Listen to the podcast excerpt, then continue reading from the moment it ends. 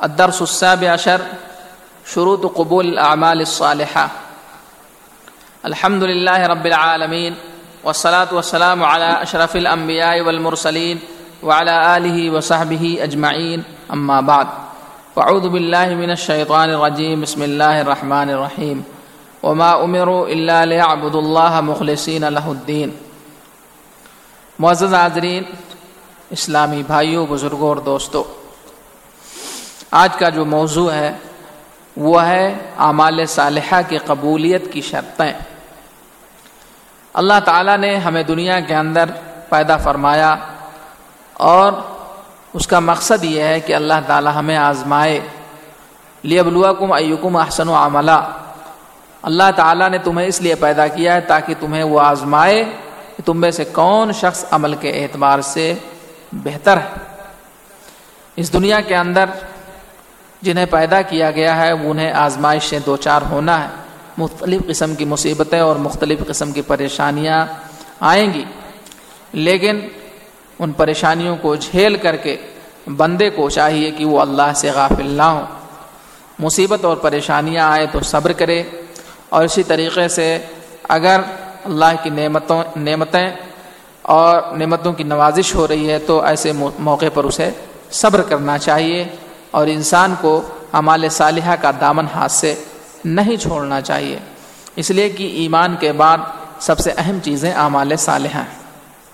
لیکن یہ جاننا چاہیے کہ جو اعمال ہمیں کرنے ہیں، جن کے کرنے پر اللہ تعالیٰ نے ہمیں، اللہ تعالیٰ نے ثواب مرتب کیے ہیں اور آخرت میں ہم سرخروئی سے نوازے جائیں گے اس کے وہ اعمال صالحہ ہیں اور اعمال صالحہ کی قبولیت کی کچھ شرطیں اگر بندہ عمل صالح کر رہا ہے، نیک عمل کر رہا ہے، اور اس کے نیک اعمال جو ہیں، وہ کتاب و سنت کے مطابق نہیں ہو رہے ہیں یا جو شروط ہیں، ان شرطوں کے مطابق اس کے نیک اعمال یا اچھے کام نہیں ہو رہے ہیں، تو اس کے اعمال برباد ہوں گے۔ تو آئیے مختصراً ہم آپ کو بتائیں کہ اعمال کی قبولیت کی دو شرطیں ہیں۔ ایک اخلاص۔ اخلاص کا مطلب یہ ہوتا ہے کہ آدمی عمل صرف اور صرف اللہ کی رضا اور اس کی خوشنودی کے لیے کرے۔ اخلاص کے متعلق بہت ساری آیتیں ہیں۔ اللہ فرماتا فض اللہ مخلصین اللہ الدین ولو کر کافرون کہ اے لوگوں اللہ سے مانگو، اس کے لیے دین کو خالص کرتے ہوئے اگرچہ کافر اسے ناپسند کریں۔ ایک اور جگہ اللہ فرماتا ہے اما عمر اللہ آبد اللہ مخلصین اللہ الدین کہ لوگوں کو اس بات کا حکم دیا گیا ہے کہ وہ اللہ کی عبادت کریں، اس کے لیے دین کو خالص کر کے اور یکسو ہو کر کے۔ اگر کوئی شخص اللہ کی عبادت کرتا ہے اور اللہ کی عبادت میں وہ مخلص نہیں ہے اس کا مقصد اسے ریاکاری ہے یا شہرت ہے، تو ایسی صورت میں اس کے اعمال، اس کے منہ کے اوپر مار دیے جاتے ہیں۔ اور اگر کوئی شخص کوئی عمل کر رہا ہے اور اس کا مقصد دنیاوی زندگی کے اندر اس کا مقصد شہرت ہے یا ریاکاری وغیرہ ہے، تو دنیا میں وہ چیز حاصل تو ہو جائے گی، لیکن آخرت میں اس کا کوئی حصہ نہیں ہوگا۔ جیسا کہ اللہ فرماتا من کان یرید العاجل تعجلنا له فيها ما نشاء، لمن نريد ثم جعلنا له جهنم اصلاحا مذموما مدحورا۔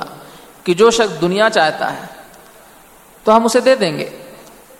ایسی چیز جو جلدی دی جائے، اسے چاہتا ہے، تو ہم دے دیں گے۔ لیکن اسے ہم دوزک کے اندر ذلیل کر کے داخل کریں گے اور جو آخرت چاہتا ہے اور اس کے لیے کوشش بھی کرتا ہے اور وہ مومن بھی ہے، تو ایسے لوگوں کی کوشش جو ہے قابل قدر۔ اس آیت کریمہ کے اندر یہ بتایا گیا کہ آدمی عمل کرے تو اخلاص کے ساتھ، اللہ کی رضا کے ساتھ اور سنت کے مطابق ہو۔ اور اخلاص کا تعلق قلب سے، دل سے۔ اس لیے آدمی کو چاہیے کہ جب وہ عمل کرے تو سب سے پہلے اپنی نیت کی اصلاح کر لے۔ نبی کریم صلی اللہ علیہ وسلم فرماتے ہیں ان نمل اعمال بنیاد اعمال کا دار و مدار نیت کے اوپر ہے۔ وہ نما لکلم مانوا اور ہر شخص کے لیے وہ ہے جس کی اس نے نیت کی۔ جس شخص کی ہجرت دنیا کے لیے ہوگی یا کسی عورت کے لیے کہ اس سے وہ جا کر کے نکاح کرے گا، تو اس کی ہجرت اسی کے لیے ہے۔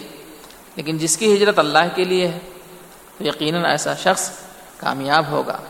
اگر کوئی شخص عمل کر رہا ہے، بڑا سے بڑا عمل کر رہا ہے لیکن اس کے اندر اخلاص نہیں ہے تو شخص کامیاب نہیں ہوگا۔ یہ شخص نے اللہ کے رسول صلی اللہ علیہ وسلم سے کہا کہ اللہ کے رسول ایک آدمی غزوہ کرتا ہے، جہاد کرتا ہے اور اس سے وہ شخص ثواب بھی چاہتا ہے اور اسی طریقے سے شہرت بھی چاہتا ہے۔ تو کیا اسے ملے گا؟ آپ نے فرمایا، نہیں، ایسے شخص کو کچھ نہیں ملے گا۔ ان اللہ اللہ اکبر اللہ ماکانہ خالصن و ابتقا بھی وجو کہ اللہ تعالی کوئی عمل قبول نہیں کرتا مگر یہ کہ وہ خالص ہو اور اس سے وہ اللہ کی رضامندی چاہتا ہو۔ اسی طریقے سے قیامت کے دن ایک عالم کو اور ایک مجاہد کو اور اسی طریقے سے ایک تاجر کو، ایک مالدار شخص کو دوزک کے اندر ڈال دیا جائے گا۔ اس لیے کہ انہوں نے اپنے علم کا استعمال استعمال کیا، لوگوں کو سکھایا، پڑھایا۔ اسی طریقے سے مجاہد نے جہاد کیا۔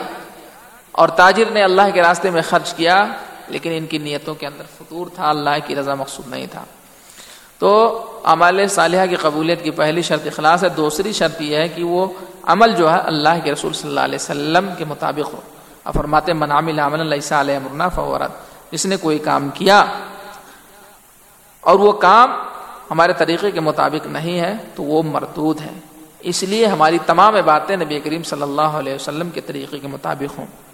تو عمالیت کی قبولیت کے شروط کے متعلق چند باتیں آپ کے سامنے رکھی گئی دعا کریں کہ اللہ تعالی ہمیں نیک عمل کی توفیق سے نوازے اور اخلاص اور نبی کریم صلی اللہ علیہ وسلم کے طریقے کے مطابق ہمیں تمام اعمال انجام دینے کی توفیق بخش امین السلام علیکم و رحمۃ اللہ وبرکاتہ۔